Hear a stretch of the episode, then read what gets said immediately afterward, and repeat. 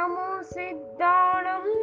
આયર્યાણમ નમો વજ્જાયાણમ નમો લોએ સવ્વસાહૂણમ એસો પંચ નમોકારો સવ્વ પાવપણાસણો મંગલાણમ ચ સર્વેસિમ પડમમ હવૈ મંગલમ પ્રણામ પુણ્યશાળીઓ જૈન સૂત્રના અર્થ અને રહસ્ય પ્રેઝન્ટેશન આજે આપણે લઈશું અર્યંત ચૈયાણમ સૂત્ર.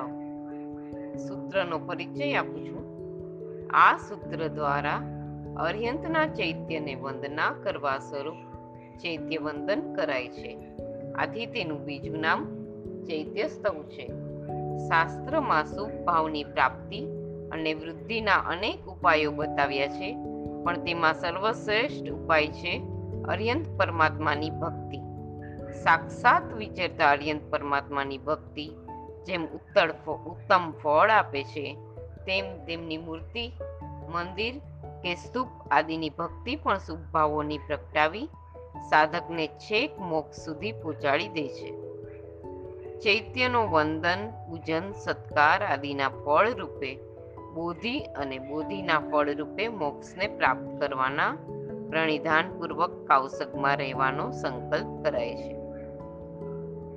મન, વચન, કાયાની એકાગ્રતા પૂર્વક શુભ ધ્યાનમાં લીન થવાના પ્રયત્નરૂપ આ કૌશકની ક્રિયા ચૈત્યવંદન છે. કેમ કે મન, વચન, કાયાની ગુપ્તિવાળો આત્મા જ વિતરાગ ભાવની વધુ નજીક થઈ શકે છે. નમુત્થણુમ આદિ સૂત્રો છે, તેથી તેને પણ ચૈત્યવંદન કહેવાય છે. ચૈત્યવંદનની ક્રિયા એ કોઈ સામાન્ય ક્રિયા નથી, પણ મોક્ષના મહાન આનંદને આપનારી ક્રિયા છે. આ ક્રિયા દ્વારા સાધકે પોતાની સર્વ વૃત્તિઓને શાંત કરી, મનને એકાગ્ર કરી, પરમાત્માના ધ્યાનમાં એકાકાર બનવાનું છે. પરમાત્માના ધ્યાનમાં એકાકાર કેવી રીતે બનાય? તેની સમુચિત વિધિ આ સૂત્રમાં બતાવી છે.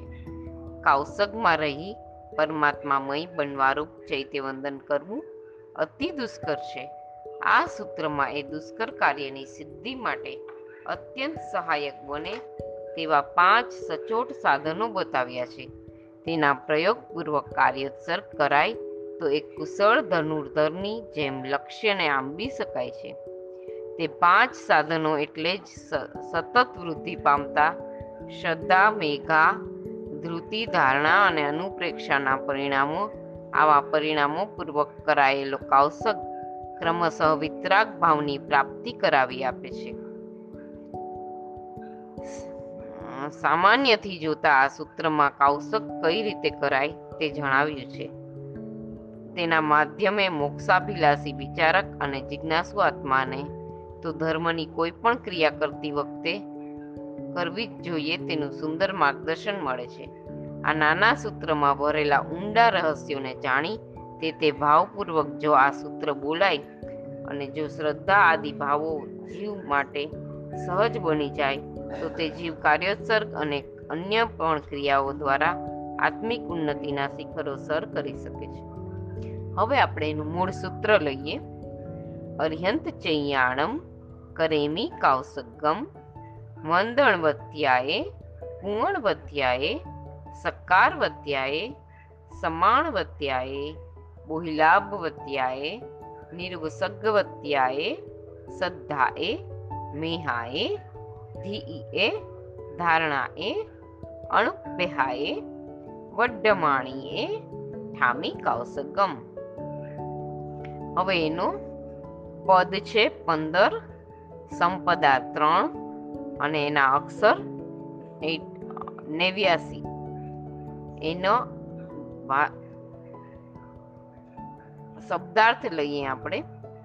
અર્યંત ચૈત્યોના વંદન નિમિત્તે, પૂજન નિમિત્તે, સત્કાર નિમિત્તે, સન્માન નિમિત્તે, બોધિલાભ નિમિત્તે, મોક્ષ નિમિત્તે હું કાવસક કરું છું.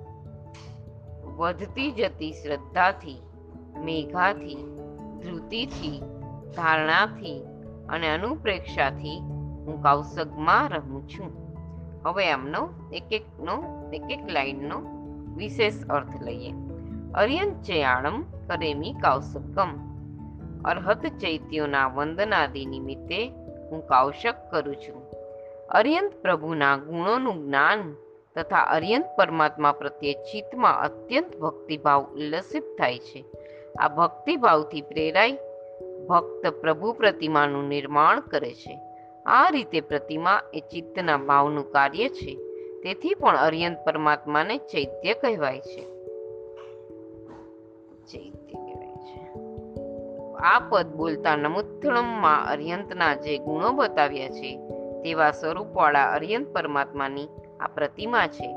આ પ્રતિમાના વંદન, પૂજન આદિથી પ્રાપ્ત થતા ફળો મને આ કાવસકમાં, કાવસકથી પ્રાપ્ત થાઓ. આવો ભાવ પ્રગટ કરવાનો છે. આવા ભાવપૂર્વક કાવસક કરવાથી કાવસકમાં મન, વચન, કાયાની વિશેષ પ્રકારે એકાગ્રતા પ્રાપ્ત થાય છે. એકાગ્રતા પૂર્વકનું અર્યંતનું ધ્યાન અર્યંતના ગુણોની આશિક, આંશિક આસ્વાદ કરાવે છે. અને હું કાવસક કરું છું. આ પદનું જોડાણ નિરુસગવત્યાએ પદ પછી કરવાનું છે. તેનાથી અર્યંત ચૈત્યોના વંદનાદિ નિમિત્તે હું કાવસક કરું છું. એવો અન્વય પ્રાપ્ત થશે. આમ તો કાવસકની ક્રિયા તો હજી અન્નત સૂત્ર બોલ્યા પછી કરવાની છે. તો પણ અહીં આવો પ્રયોગ ક્રિયાની સન્મુખતા જણાવવા માટે કરાયો છે. હવે બીજું વંદન વત્યાએ વંદન નિમિત્તે હું કાવસક કરું છું. અર્યંત ચૈત્યના વંદનથી જે ફળ પ્રાપ્ત થાય છે, તે ફળ પ્રાપ્ત કરવા માટે હું કાવસક કરું છું. અનંત ગુણના ધારક અર્યંત પરમાત્મા પ્રત્યેના બહુમાન ભાવને પ્રગટ કરનારી મન વચન કાયાની પ્રવૃત્તિને વંદન કહેવાય છે. વંદન અને કાયાની આ રીતે બહુમાનપૂર્વક પરમાત્માને વંદના કરવાથી ચિત્ત, આહલાદિત થાય છે. વિતરાગ ભાવ તરફ મન ઢળે છે. તેના ફળ સ્વરૂપે સાંસારિક પદાર્થોનું આકર્ષણ ઘટે છે. પુનઃ પુનઃ વંદના કરવાથી પરમાત્મા સાથે ચિત્તનું અનુસંધાન થતા અનાદિકાલીન રાગ, દ્વેષ, મોહ અને અજ્ઞાનના કુસંસ્કારો નાશ પામતા જાય છે અને આત્મા પરમાત્મા ભાવની ખૂબ નજીક જઈ શકે છે. આ રીતે આત્માનું પરમાત્મા ભાવ તરફનું પ્રસર પ્રસર પણ તે જ સાચા અર્થમાં વંદના છે. હવે બીજું છે એમાં વત્યાએ નિમિત્તે નિમિત્ત શબ્દ કારણ અને ફળ બે અર્થમાં વપરાય છે. અહીં નિમિત્તે શબ્દ ફળ અર્થમાં ગ્રહણ કરેલ છે. એટલે કે વંદનાદી પદો સાથે જોડાયેલ નિમિત્ત શબ્દ એ સૂચવે છે કે હું વંદનાદિના ફળને પ્રાપ્ત કરવા માટે આવશ્યક કરું છું. પરમાત્માના વંદન, પૂજન, સત્કાર અને સન્માનરૂપ ભક્તિનું અનંતર ફળ કર્મની નિર્જરા અને વિશિષ્ટ પ્રકારના પુણ્યનો અનુબંધ છે અને પરંપર ફળ મોક્ષ છે. વંદનનું આ ફળ મને કાર્યોત્સવની મળો એવી અભિલાષાપૂર્વક આ પદ બોલવાનું છે. હવે પૂર્ણ વત્યાએ સત્કાર વત્યાએ એટલે કે પૂજન નિમિત્તે અને સત્કાર નિમિત્તે. અર્યંત પરમાત્માના પૂજનથી અને સત્કારથી પ્રાપ્ત થનાર ફળ મેળવવા માટે હું કાવસક કરું છું. એમાં પૂજન, કેસર, ચંદન આપણે કઈ કઈ રીતે પૂજન કરીએ છીએ એ બતાવ્યું છે. કેસર, ચંદન, કસ્તુરી, જળ, પુષ્પ, ધૂપ, દીપક આદિ ઉત્તમ સામગ્રીથી પરમાત્માની પૂજા કરવી તે પૂજન છે. સત્કાર સત્કાર કઈ રીતે કરીએ છીએ? કિંમતી વસ્ત્રો કે ઉત્તમ કોટીના રત્નજડિત સુવર્ણના અલંકારો વગેરેની પરમાત્માની ભક્તિ કરવી તે સત્કાર છે. બાહ્ય સામગ્રીને રાગને તોડવા માટે વંદન કર્યા પછી પણ શ્રાવકો શ્રેષ્ઠ સામગ્રીથી ઉત્તમ વસ્ત્ર અલંકારોથી પરમાત્માની ભક્તિ કરે છે. કેમ કે પૌદ્ગલિક વસ્તુઓ પ્રત્યેનો જે રાગ છે, તે રાગ નબળો ન પડે, ત્યાં સુધી વિતરાગ ભાવને સન્મુખ થઈ શકાતું નથી. હવે લઈએ છીએ આપણે સમ્માણવત્યાએ સન્માન નિમિત્તે. અર્યંત ચૈત્યોના સન્માનથી પ્રાપ્ત થનારા ફળ મેળવવા માટે હું કાવસક કરું છું. પૂજન અને સત્કાર કર્યા પછી પણ પરમાત્માની ભાવ ભક્તિમાં વિશેષ પ્રકારે ઉપયોગવાળા બનવા માટે અર્યંત પરમાત્માના ગુણોનું સ્મરણ કરાવતા તેમની શ્રેષ્ઠતાનું વર્ણન કરતા, તેમની ઉપકારિતાને યાદ કરાવતા મહાપુરુષોએ રચેલા સ્તવન, સ્તુતિ, સ્તોત્ર કે ગીતાદિથી પરમાત્માની વિશેષ પ્રકારે ભક્તિ કરવી તે સન્માન છે. મહાપુરુષોએ રચેલા અર્થ ગંભીર સૂત્રાદિના સહારે સાધક પરમાત્મા સાથે જ્યારે તાદાત્મય ભાવને સાધવા પ્રયત્ન કરે છે, ત્યારે તે સાધક દુન્યવી સુખોને કશ ક્યાંય ઓળંગી જાય તેવા મહા આનંદને પ્રાપ્ત કરી શકે છે. તે વખતની તેની અનુભૂતિના શબ્દો જ તેની સાખ પૂરે છે. હમ મગન ભયે પ્રભુ ધ્યાન મે ધ્યાન મે ધ્યાન મે ધ્યાન મે. बिसर गई दुविधा तन मन की अचिरा सुत गुण गान में हम मगन भये प्रभु ध्यान में ध्यान में ध्यान में दुख दोहग दूरे टण्या रे સુખ સંપદ સુભેટ તિંગ ધણી માથે કિનોરે ગુણ ગંજે નર ખેટ હમ મગન ભયે પ્રભુ ધ્યાન में ધ્યાન में ધ્યાન में આવી વિશિષ્ટ રચનાઓ દ્વારા મહાપુરુષોએ જે આત્માનો આનંદ પ્રાપ્ત કર્યો અને તેના દ્વારા તેમણે જે કર્મની નિર્જરા કે વિશિષ્ટ પુણ્યનો બંધ કર્યો તે સર્વ ફળ મને આ કાવ- કાવસકથી મળો એવી અભિલાષી અ, એવી અભિલાષાથી સમ્માળવત્યાએ પદ બોલવામાં આવે તો આ સાધક આ પદ બોલતા કોઈ અગોચર ભાવની અનુભવ કરી શકે છે. હવે બોહી લાભ વધ્યાએ. બોધિ લાભના નિમિત્તે હું કાવસક કરું છું. મુમુક્ષુ આત્માનું અંતિમ લક્ષ્ય મોક્ષ હોય છે. મુમુક્ષુ સમજે છે કે મોક્ષ એમને એમ મળનારી વસ્તુ નથી. મોક્ષ માટે સૌ પ્રથમ તો પોતાના આત્મામાં સમ્યક દર્શન ગુણ ગુણ પ્રગટાવવો પડે છે. સમ્યક દર્શન આવ્યા વિના કોઈ જીવને ક્યારેય મોક્ષ થવાનો નથી. હા, ચારિત્ર વિના મોક્ષ મળી શકે છે, પરંતુ સમ્યક દર્શન વિના તો મોક્ષ ન જ મળે. આથી જ સાધક ઈચ્છે છે કે આ કાવસકથી મને વંદન, પૂજન, સત્કાર અને સન્માનનું અન્ય કોઈ ફળ નહીં, પણ બોધિની પ્રાપ્તિરૂપ ફળ જ મળવું. હવે છે નિર્વસગવત્યાએ મોક્ષના નિમિત્તે મોક્ષની ફળની પ્રાપ્તિ માટે હું કાવસક કરું છું. સામાન્યથી પણ સમ્યક દર્શન પામેલા આત્માઓ સમજે છે કે આ સંસારનું મૂળ કારણ જો કોઈ હોય તો મોહાધીન ઈચ્છાઓ છે. આ ઈચ્છાને આધીન થયેલો જીવ અનેક કર્મને બાંધે છે. કર્મને કારણે તે શરીર આદિના સંબંધના આવે છે. શરીરના કારણે જન્મ, મરણ, રોગ, શોક આદિની પીડાઓ ઊભી થાય છે. તે તેનો નાશ કરવા વળી નવી ઈચ્છાઓ થાય છે. આમ ચક્કર ચાલ્યા જ કરે છે. આથી જ સંસારના વાસ્તવિકતાને સમજતા સાધકને જ્યાં કોઈ ઈચ્છા નથી, કોઈ ઉપદ્રવ નથી, તેવા અનિચ્છારૂપ, નિરુપદ્રવ રૂપ મોક્ષને મેળવવા માટે જ બોધિ જોઈએ છે. આ પદ બોલતા સાધક એવી અભિલાષા વ્યક્ત કરે છે કે કૌશગના ફળ રૂપે મને મોક્ષની પ્રાપ્તિ થાવો ઉત્કૃષ્ટ ફળના પ્રણિધાનપૂર્વક કરાતા કૌશક સતત વૃદ્ધિ પામતા શ્રદ્ધા, મેઘા, ધૃતિ, ધારણા અને અનુપ્રેક્ષારૂપ સાધનોના આસેવનપૂર્વક સફળ થાય જ છે. આથી જ કાર્યસદની સફળતાનું પહેલું સાધન શ્રદ્ધા કેવી હોવી જોઈએ તે બતાવે છે.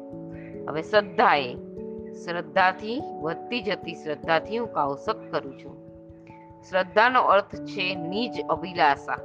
પરમાત્માના ગુણોની યથાર્થ ઓળખ થતા પરમાત્મા પ્રત્યે બહુમાન ભાવ પ્રગટ થાય છે.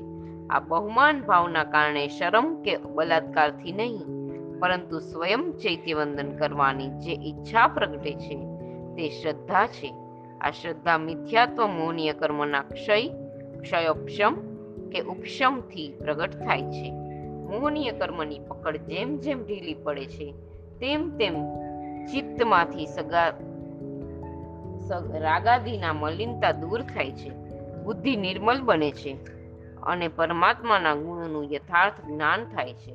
પરમાત્મા પ્રત્યેના જ્ઞાનપૂર્વક બહુમાનથી આવા વિશિષ્ટ ગુણ સંપન્ન સ્વામી મને મળ્યા છે તે વિચિત્તમાં આહલાદ થાય છે, મન પ્રફુલ્લિત બને છે, શરીર રોમાંચિત થાય છે. આ રીતે અંતરંગ ગુણના બહુમાનપૂર્વક ભગવાનની ભક્તિ કરવાની જે ભાવના છે તે જ શ્રદ્ધા છે. આ પદ બોલતા સાધક વિચારે છે કે પરમાત્મા પ્રત્યેનું બહુમાન શું અંતરમાં પ્રગટ્યું છે? આ ક્રિયા કરીને કર્મમલથી મલિન આત્માને નિર્મળ કરવાની ભાવના જાગૃત થઈ છે? વિતરાગના આલંબને રાગાદી દોષોને દૂર કરવાની ઈચ્છા છે? જો આ ભાવ અંદરમાં છે તો જ વાસ્તવિક શ્રદ્ધાનો પરિણામ છે. તો જ મારો કાવસક સફળ છે. અંદરમાં આ ભાવ નહીં આવે તો કાવસક સફળ નહીં બને. માટે શ્રદ્ધાના પરિણામને પ્રગટાવવા હું પ્રયત્ન કરું છું. હવે મેહાએ મેઘાથી, વધતી જતી મેઘાથી હું કાવસક કરું છું. મેઘાનો અર્થ શું છે? શાસ્ત્રને સમજી શકાય તેવી કુશલ બુદ્ધિ. કાવસક આવી મેઘાથી કરવાનો છે, પણ જડતાથી નથી કરવાનો. સમ્યક શ્રદ્ધામાંથી પ્રગટેલી નિર્મળ બુદ્ધિ આત્માનું અહિત કરે તેવા અર્થશાસ્ત્ર અને કામશાસ્ત્રની ઉપેક્ષા કરાવી આત્મહિતકર ધર્મશાસ્ત્રમાં પ્રવૃત્તિ કરાવે છે.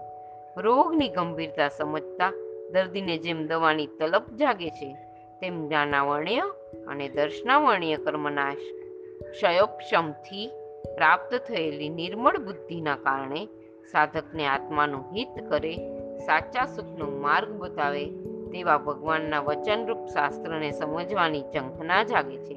તેની શાસ્ત્રોને સમજવાની ઝંખના પણ શબ્દો માત્રમાં સીમિત ન થતા શાસ્ત્રના એક એક શબ્દોના સૂક્ષ્મ ભાવો તથા શબ્દની પાછળ સંતાયેલા ઊંડા તત્વોના સંશોધન માટે પ્રયત્ન કરાવે છે. નિર્મૂળ બુદ્ધિથી પ્રગટેલી આંતરસૂઝને કારણે જ તે શાસ્ત્રજ્ઞ સદગુરુને સિદ્ધે છે. સમ્યક પ્રકારે તેમની ઉપાસના કરે છે. તેમની કૃપાનું પાત્ર બની વિધિવત શાસ્ત્રથી અભ્યાસ કરી શાસ્ત્રોમાં રહેલા સૂક્ષ્મ ભાવોને સ્પર્શવા પ્રયત્ન કરે છે. હવે ધી એ ધૃતિથી વધતી જતી ધૃતિથી હું કૌશક કરું છું. ધૃતિથી કાયોસક કરવાનો છે એટલે રાગાદીથી વિવળતા વિના મનમાં દુખાદીની ચિંતાથી રહિત બની કૃતનિશ્ચયી બનીને કાવશક કરવાનો છે. ધૃતિ એટલે મનનું પ્રણિધાન કે અંતરંગ પ્રીતિ. મેઘાથી કૌશકમાં આત્માને ઉપકારક ઘણા ભાવો દેખાય છે. આથી જ આ ભાવો મારે પ્રાપ્ત કરવા યોગ્ય છે તેવી અંતરંગ પ્રીતિ પેદા થાય છે. મનના પ્રણિધાન પૂર્વકની આ અંતરંગ પ્રીતિ એ જ ધૃતિ છે. જ્યાં સાચી પ્રીતિ હોય છે, ત્યાં ધૃતિ અવશ્ય હોય છે. સંસારમાં પણ જોવા મળે છે કે ભોગમાં જેને પ્રીતિ હોય છે, તેવા આત્માઓ ભૌતિક સુખ માટે ધીરજપૂર્વક નિરંતર પ્રયત્ન કરતા હોય છે. જોકે ભૌતિક ક્ષેત્રમાં પ્રીતિ મોહનીય કર્મના ઉદયથી પ્રાપ્ત થયેલી છે, જેને કારણે ત્યાં રાગાદીજન્ય વ્યાકુળતા, વિવળતા આદિ ભાવો જોવા મળે છે. પરંતુ શ્રદ્ધા અને મેઘાપૂર્વક થયેલી ચૈત્યવંદન પ્રત્યેની પ્રીતિ અને તેનાથી પ્રગટેલી ધૃતિ ચારિત્ર્ય મોહનીય કર્મના ક્ષમથી પ્રાપ્ત થયેલી હોય છે. આનાથી ચૈત્યવંદન કરનાર સાધકને ચૈત્યવંદન કાળમાં રાગાધિકૃત વ્યગ્રતા કે વિહવળતાદી ભાવો સતાવતા નથી. આથી તે એકાગ્રતાપૂર્વક નિશ્ચિંતતાથી દ્રઢ પ્રયત્ન કરી શકે છે. ધૃતિમાન આત્માને મારું શું પર શું થશે? આવા વિશિષ્ટ ભાવને હું ક્યારે પામી શકીશ? આવી દિનતા નથી આવતી. તે તો વધુને વધુ મનોરથો કરે છે કે ગમે ત્યારે પણ આ ક્રિયાથી જ હું આ ભાવો સુધી પહોંચી આત્માનો આનંદ માણી શકીશ. તેથી હજી વધુ પ્રયત્ન કરું. મારા પ્રયત્નથી હજી કચાસ છે. મારા કર્મ હજી ભારે છે. તેથી જ હું ભાવોને પામી શક્યો નથી. પરંતુ પ્રયત્ન વધુ કરીશ તો જરૂર આ ભાવ મને પ્રાપ્ત થશે. ધૃતિપૂર્વક કાવસક કરનાર પણ સૂત્ર અર્થાદિની ધારણા ન કરી શકે, તો તેનો કાવસક સફળ થતો નથી. આથી જ કાવસકનું ચોથું સાધન ધારણા કેવી હોવી જોઈએ તે બતાવે છે. ધારણા એ, ધારણાથી, ધારણા એટલે અવિચ્યુતિ અર્થાત અવિસ્મરણ. ક્રિયામાં આવતા સૂત્રો તેના અર્થ, આલંબન અને મુદ્રા આદિના પૂર્ણ સ્મરણપૂર્વકના પરિણામ તે ધારણા છે. ધારણાયુક્ત જીવને સૂત્રાદિ સંબંધી લેશ પણ વિસ્મરણ હોતું નથી. કાવસક કરતા જે સૂત્ર બોલાઈ રહ્યા છે, તે સૂત્ર ઉપર તેના અર્થ ઉપર અને સૂત્રાની વાચ્ય જે અરિહંતાદી પદાર્થ છે, તેના ઉપર ક્રમિક અનુસંધાનપૂર્વક પૂરતું ધ્યાન આપવું તે ધારણા છે. ચૈત્યવંદનના પ્રારંભથી અંત સુધીના એક એક પદો તેના ભાવપૂર્વક એક વાક્યતાથી સ્મૃતિમાં લાવી કૌશક કરાય તો ધારણાપૂર્વકનો કૌશક કહેવાય. ધારણાપૂર્વક ક્રિયા કરવાથી આત્મા ઉપર ક્રિયાના દ્રઢ સંસ્કારો પડે છે. ક્યારે પણ આ કર્યું કે ન કર્યું, આ સૂત્ર બોલ્યા કે ન બોલ્યા, તેવી શંકા કે ભ્રમ આદિ થતા નથી. ધારણાના કારણે જેમ તે સૂત્રથી સ્મરણ થાય છે, તેમ ધારણાથી એવી ચિત્ત પરિણિત તૈયાર થાય છે કે તે જીવ વસ્તુના ક્રમને યથાયોગ્ય રીતે પકડી શકે છે. એટલે ક્રમ મુજબ સૂત્રના પ્રત્યેક શબ્દો તેના અર્થ અને તેનાથી પ્રાપ્ત થતા પદાર્થ ધારી શકાય છે. જેમ ઉત્તમ પ્રકારના મોતીઓને પરવનારા વેપારી જાણે છે કે ક્યાં પછી કયું મોતી પરવીશ, તો માળા દેખાવમાં સુંદર થશે. તેથી જ તે ક્રમે તે મોતીને ગોઠવવાનું ખ્યાલમાં આવે છે. લેસ પણ ભૂલ કરતો નથી. તેથી જ સુંદર પ્રકારની માળા તૈયાર થાય છે. તેમ ચૈત્યવંદન કરનાર આત્મા પણ શાસ્ત્રમાં જે રીતે ચૈત્યવંદન કરવાનું છે, તે જ રીતે બરાબર ધ્યાનમાં રાખી ધારણાપૂર્વક સૂત્રના એક એક શબ્દો બોલતા પરમાત્મા સાથે આત્માનું અનુસંધાન કરવાનો પ્રયત્ન કરે, આથી ચૈત્યવંદન કાળમાં સાધક અલૌકિક આનંદને માણી શકે છે. તેથી તે વિષયમાં કરાયેલી તેની ધારણા દિન પ્રતિદિન વધતી જાય છે. આ રીતે વધતી જતી ધારણાથી ભાવપૂર્ણ અમૃત અનુષ્ઠાન રૂપ આ ચૈત્યવંદનની ક્રિયા થાય છે. ધારણાની આ પરિણામ પણ જ્ઞાનાવણીય કર્મના ક્ષમથી પ્રગટ થાય છે. આ પદ બોલતા સાધક વિચારે કે જો નાટક જેવી તુચ્છ ક્રિયા પણ સાધ્ય સ્મૃતિમાં રહે તો આનંદ આવે છે. તો શ્રેષ્ઠ એવી ચૈત્યવંદનની ક્રિયા અવસગના માટે તો શું કહેવું? આ ક્રિયા પણ મારે એવી રીતે કરવી જોઈએ જેથી સર્વ સૂત્રો અને તેના અર્થ સાધ્યંત સ્મૃતિમાં રહે. તો જ આ ક્રિયાનો આનંદ માણી શકાય. તેથી મારે સૂત્રનું એક પદ એવી રીતે બોલવું જોઈએ, એક એક પદ એવી રીતે બોલવું જોઈએ કે તે ક્રમ મુજબ બરાબર સ્મૃતિમાં રહે. શ્રદ્ધા મેઘાદી દ્વારા સૂત્રોના જે ભાવો જાણ્યા છે, તેના ઊંડા રહસ્યોને પ્રાપ્ત કરવા, પ્રાપ્ત થયેલા તે ભાવોને વધુ દ્રઢ કરવા ઉત્તરોત્તર તે ભાવને તીવ્ર કરી મોક્ષ માર્ગ સુધી પહોંચવા અનુપ્રેક્ષાની અત્યંત જરૂરી છે. હવે આવ્યું અનુપેહાય એટલે કે અનુપ્રેક્ષાથી વધતી જતી અનુપ્રેક્ષાથી હું પાવશક કરું છું. અન્ન એટલે પાછળ અને પ્રેક્ષા એટલે પ્રકૃષ્ટ પ્રણાથી જોવું. વાચના, રૂચના, પરાવર્તના દ્વારા એકવાર જે સૂત્રનું જ્ઞાન મેળવ્યું છે આત્મહિતકર જે પદાર્થો જાણ જાણ, જાણ્યા છે તે જ પદાર્થોને વારંવાર વિચારવા, તેને બારીકાઈથી જોવા, તેના ઉપર ઊંડું ચિંતન કરવું, સૂક્ષ્માથી સૂક્ષ્મ ચિંતન દ્વારા તે ભાવોમાં લીન થવા પ્રયત્ન કરવો તે અનુપ્રેક્ષા છે. કોઈ પણ પદાર્થની અનુપ્રેક્ષા માટે સૌ પ્રથમ તે પદાર્થનો પરિચય મેળવવો જરૂરી છે. તે માટે યોગ્ય ગુરુ પાસે વિનયપૂર્વક તેની વાચના લઈ, તેમાં ઉઠેલા સંદેહના નિવારણ માટે પૂછના કરવી જોઈએ પછી તે પદાર્થને સ્થિર કરવા પુનઃ પુનઃ તેનું પરાવર્તન કરવું જોઈએ. પરાવર્તનથી પરિચિત થયેલા પદાર્થના ઊંડાણ સુધી પહોંચવા, તેના રહસ્યોને આત્મસાત કરવા, ચિંતનીય પદાર્થમાં લીન બનવા, પરાવર્તન પછી અનુપ્રેક્ષા કરવામાં આવે છે.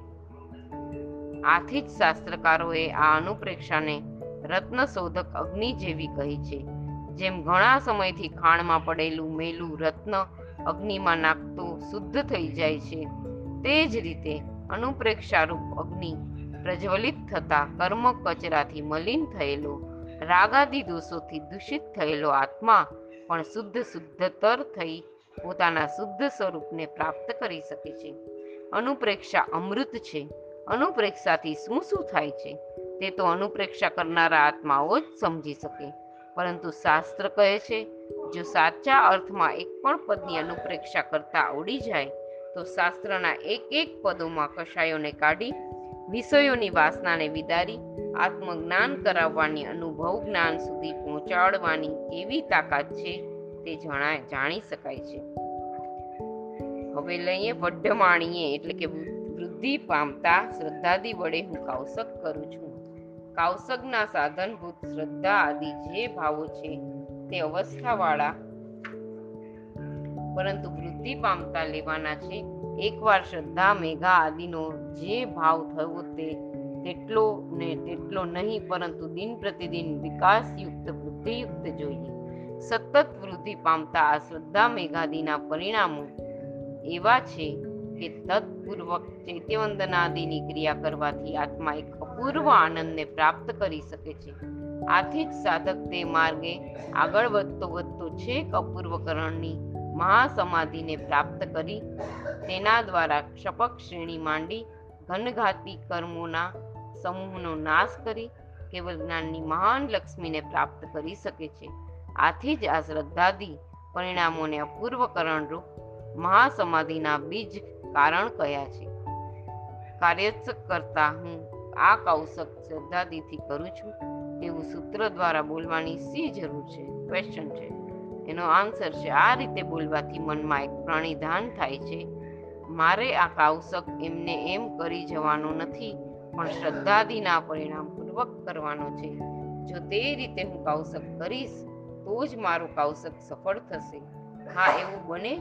કે તે શ્રદ્ધાદિના પરિણામમાં તર- તરતમતા ચોક્કસ હોઈ શકે. કોઈક વાર આ શ્રદ્ધાદિની પરિણામ મંદ, મદંતર પણ હોઈ શકે છે અને કોઈક વાર તે જ પરિણામ તીવ્ર, તીવ્રતર પણ હોઈ શકે. કોઈ પણ પ્રકારના શ્રદ્ધાદિ પરિણામપૂર્વક કાવસક થાય તો જ બોલવું પાડ્યું કહેવાય. નહીં તો આ શબ્દ પ્રયોગ અસત્ય રૂપ ઠરે અને બુદ્ધિમાન કદી આવો અસત્ય શબ્દ પ્રયોગ કરતા નથી. આ પદ પૂર્વના દરેક પદ સાથે જોડવાનું છે. એટલે વધતી જતી શ્રદ્ધાથી, વધતી જતી મેઘાથી, વધતી જતી ધૃતિથી, વધતી જતી ધારણાથી અને વધતી જતી અનુપ્રેક્ષાથી એમ અર્થ કરવાનો છે. હવે ઠામી કૌશગમ છેલ્લું લાસ્ટ આ પદથી કૌશગનો સ્વીકાર કરાય છે. પૂર્વમાં કરેમી પદ દ્વારા હું કરીશ.